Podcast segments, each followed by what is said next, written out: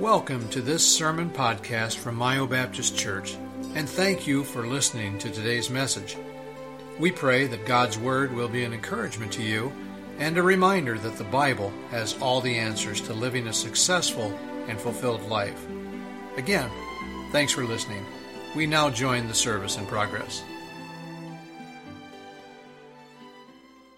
is really all about. It's about the death, the execution, or the, or, or, the crucifixion of Jesus, as well as his burial and his resurrection. And I'm waiting on, are you having a technical? There we go. There we go. Jesus died a horrific death.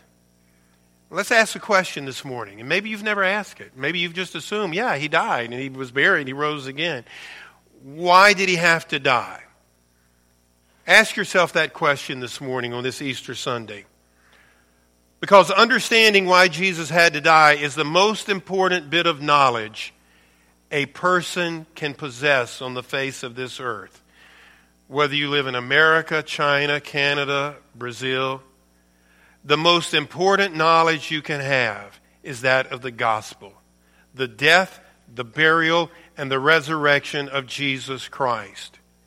If you don't understand that, if you don't understand why he had to die, it raises the question that you may not understand the gospel. Therefore, you may not be saved, which means that when you die, you will spend eternity in hell. Thus, the reason why this should interest you this morning that you go out of here with a proper understanding of why Jesus had to die.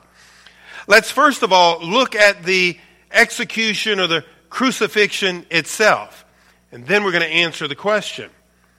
In John chapter 19, and there are gospel accounts, there are four gospel accounts of the crucifixion of Christ. We're going to look at one of them. We're going to look from John's perspective.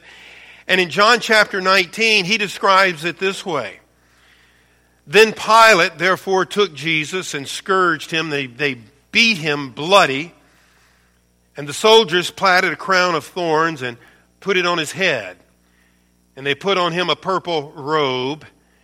And they were mocking him and said, Hail, King of the Jews. And they smote him with their hands. Then we skip down to verse number 16. We pick up the story. Then delivered he him, therefore, them to be crucified. And they took Jesus and led him away.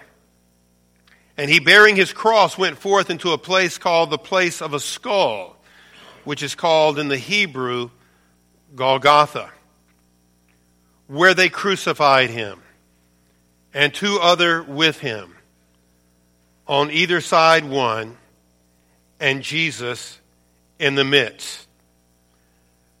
We have read a portion of the story of the crucifixion of Jesus Christ. There is much more. And this story tells us that he died. But I think we can look at another story that will give us greater insight as to why he died. And I'm talking about a story that is familiar to many of you.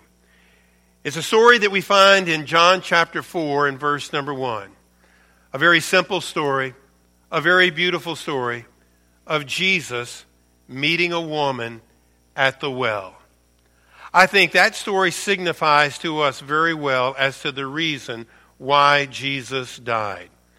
We pick up the story in John chapter 4, verse number 1. When therefore the Lord knew how the Pharisees had heard that Jesus made and baptized more disciples than John, though Jesus himself baptized not, but his disciples, he left Judea and departed again into Galilee. And he must needs go through Samaria. The hypocrites were hypocritical religious elites of that day. They didn't like John the Baptist. They didn't like Jesus. They got word that Jesus was, was baptizing people, although it says he, he, he didn't, and they were going to come after him. And Jesus got wind of this, and he decides that he's going to go north to Galilee because his time had not come yet. Now, going from where he was in the south to Galilee presented a problem. Because from where he was in Judea to Galilee, in between there lay Samaria. And there was no love lost between the Jews and the Samaritans. But the scripture says he had to go there. He must needs go. There's a reason that he doesn't avoid Samaria like many Jews did when they were traveling north. There was a reason he chose to go through this place where the Jews didn't like them and they didn't like the Jews.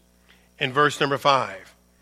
Then cometh he to a city of Samaria, uh, Samaria, which is called Sychar, near to the parcel of ground that Jacob gave to his son Joseph. Now Jacob's well was there. Jesus, therefore, being wearied with his journey, sat thus on the well, and it was about the sixth hour or midday. So Jesus and his disciples are making their way north through Samaria. No doubt it's a hot, dusty summer day. They come to this well, and Jesus, being tired, rests there by the well. Then in verse number seven, there cometh a woman of Samaria to draw water. Jesus saith unto her, Give me to drink. For his disciples were going away into the city to buy meat. So here comes this Samaritan woman, and there is this Jewish man sitting there at the well. And Jesus initiates a conversation with her. I believe he was thirsty. But understand, when this woman walks up there, this is a divine appointment. In verse number 9, then saith the woman of Samaria unto him, How is it that thou, being a Jew, asketh drink of me, which am a woman of Samaria? For the Jews have no dealing with the Samaritans. Jesus answered and said unto her, If thou knewest the gift of God, and who it is that saith to thee, Give me to drink, thou wouldst have asked of him, and he would have given thee living water. Well, this woman is shocked that at this well there's a Jewish man, and shocked all the more that he would ask a favor of her. And when Jesus answers her as to why he's asking her for water, basically what he's saying there is that if you knew who I was, you'd be asking me for living water.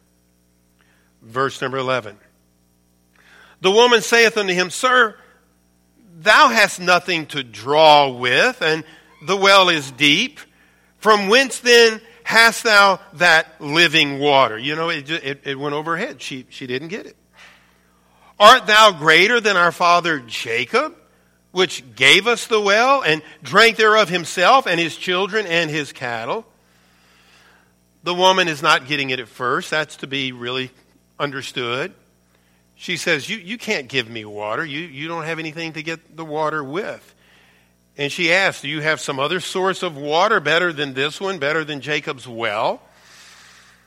Jesus answered and said unto her, Whosoever drinketh water, whosoever drinketh of this water, talking about the well water, shall thirst again. But whosoever drinketh of the water that I shall give him shall never thirst again. I can imagine her really, you know, you kind of if you can see it there. There's, I chose this picture because you can, if you can see it, she, she's got this kind of perplexed look on her face. But whosoever drinketh of the water that I shall give him shall never thirst. But the water I shall give him shall be in him a well of water springing up into everlasting life. Jesus explains to her that what he's talking about is an entirely different type of water a water that will quench your thirst for eternity. Then the woman saith unto him, Sir, give me this water that I thirst not, neither come hither to draw. Jesus saith unto her, Go call thy husband and come hither. This just took a dramatic turn, this conversation. Follow where Jesus is going with this. The woman answered and said, I have no husband. Jesus said unto her, Thou hast well said, I have no husband. For thou hast had five husbands, and he whom thou now hast is not thy husband. In that saidest thou truly. The woman is very interested in this living water. And Jesus reveals the kind of water that is will last for a lifetime and he wants her to experience this. So he asks her about her husband and reveals that she's living with a man now and had had five husbands previous. He was revealing a thirst in her soul.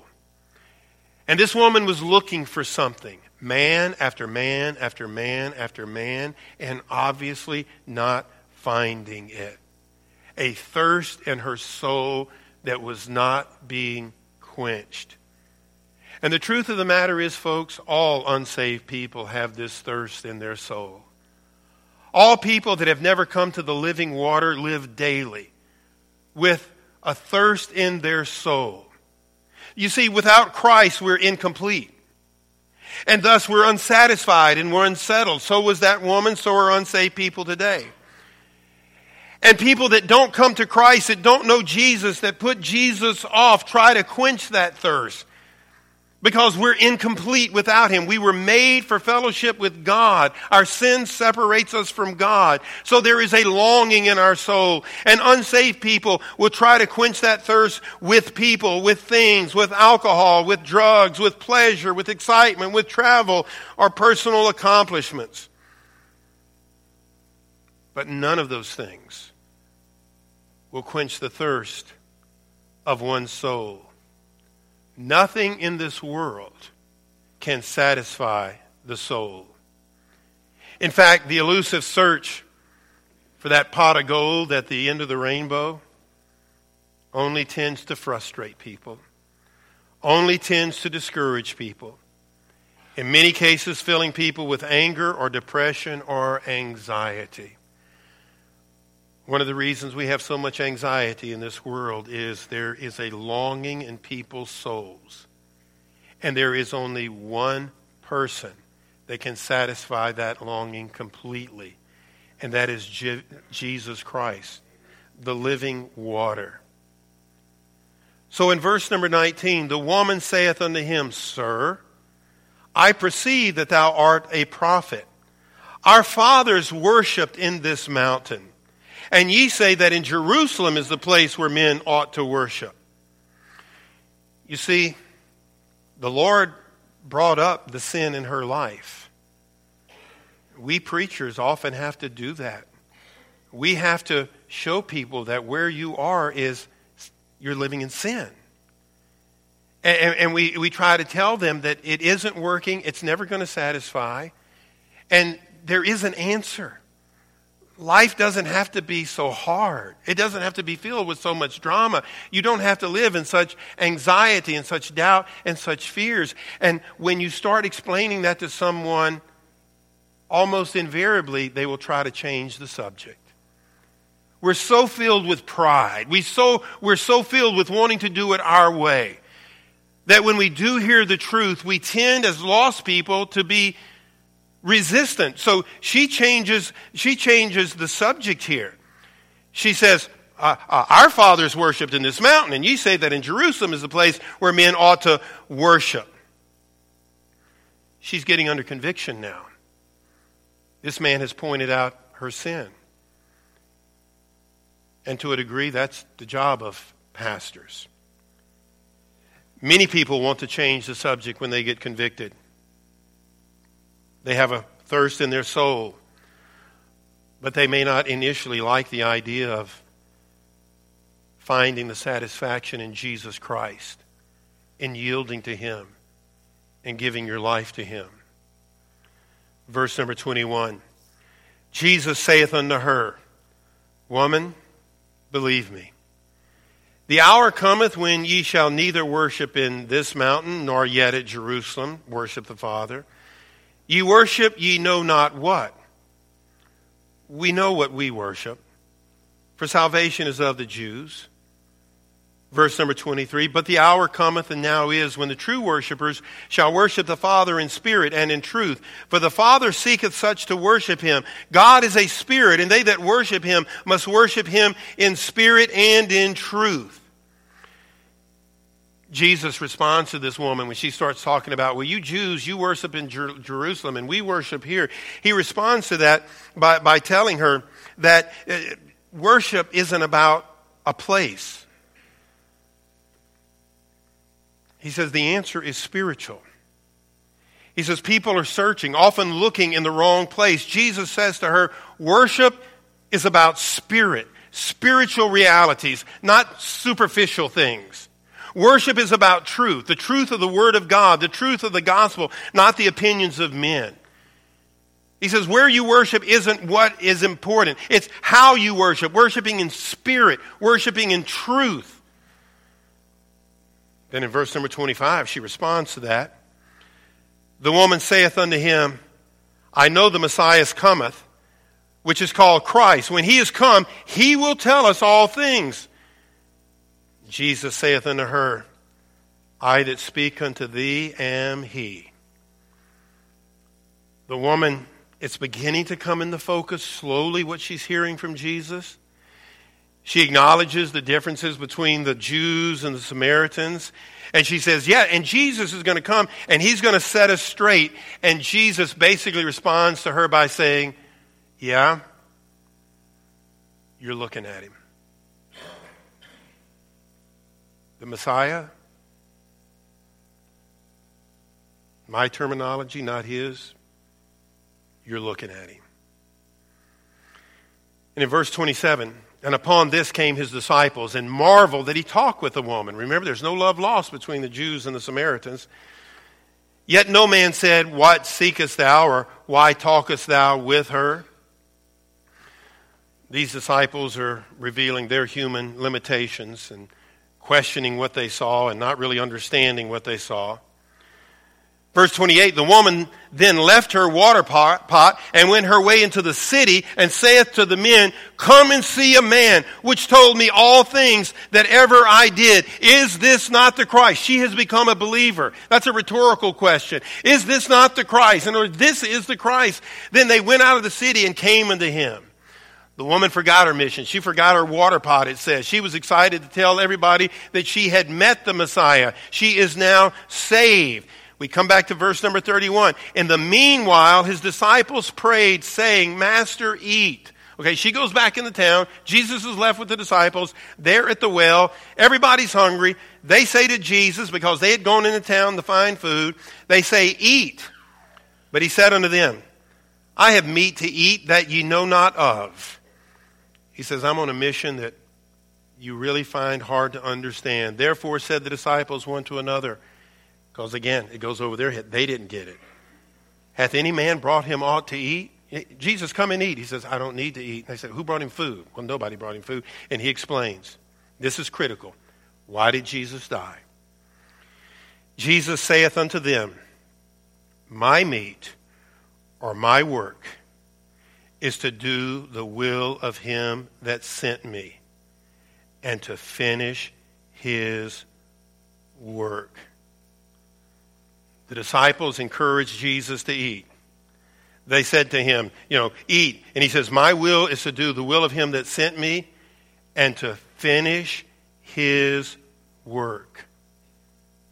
He says, I don't need to eat. I need to finish my work. Jesus had already done a lot. He'd been born in a manger. He had healed people. He had brought people back to the dead uh, from the dead. He, he, he was able to give a sight to blind people. But after this conversation with this woman, and the disciples questioned him, and this is key, he said, I have to finish my work. For that woman to experience what she experienced, he had to finish his work. Now we close going back to John's, John's account of the crucifixion. In verse number 28. After this, Jesus, knowing that all things were now accomplished, that the scripture might be fulfilled, saith, I thirst. He's hanging on the cross. We're back at the crucifixion. He told the apostles, My work isn't finished. I've come to finish my work. Now there was set a vessel full of vinegar, and they filled a sponge with vinegar and put it on hyssop and put it to his mouth. He's hanging on the cross. Verse 30. And when Jesus therefore had received the vinegar, he said, It is finished.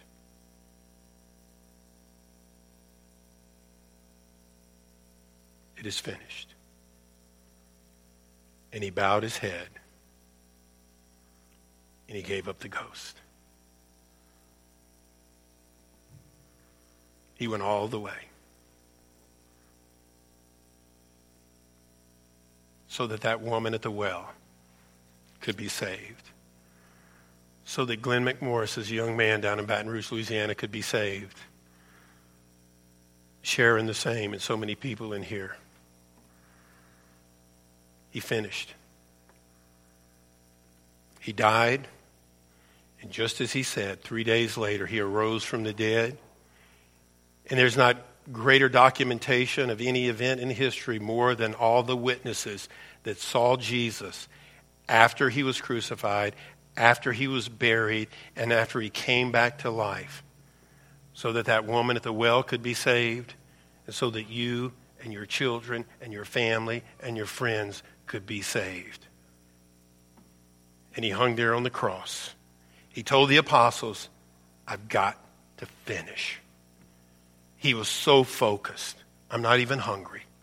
You ever been that way? You're on a project and you, you, you, you know, supper's ready. No, I'm, I'm not, I'm focused. Well, multiply that by a thousand. And then hanging on the cross, he says, It's finished.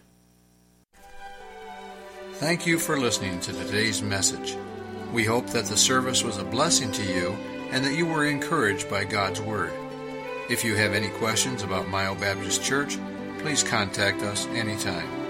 You can find contact information on our website at myobaptistchurch.com. Thanks for listening.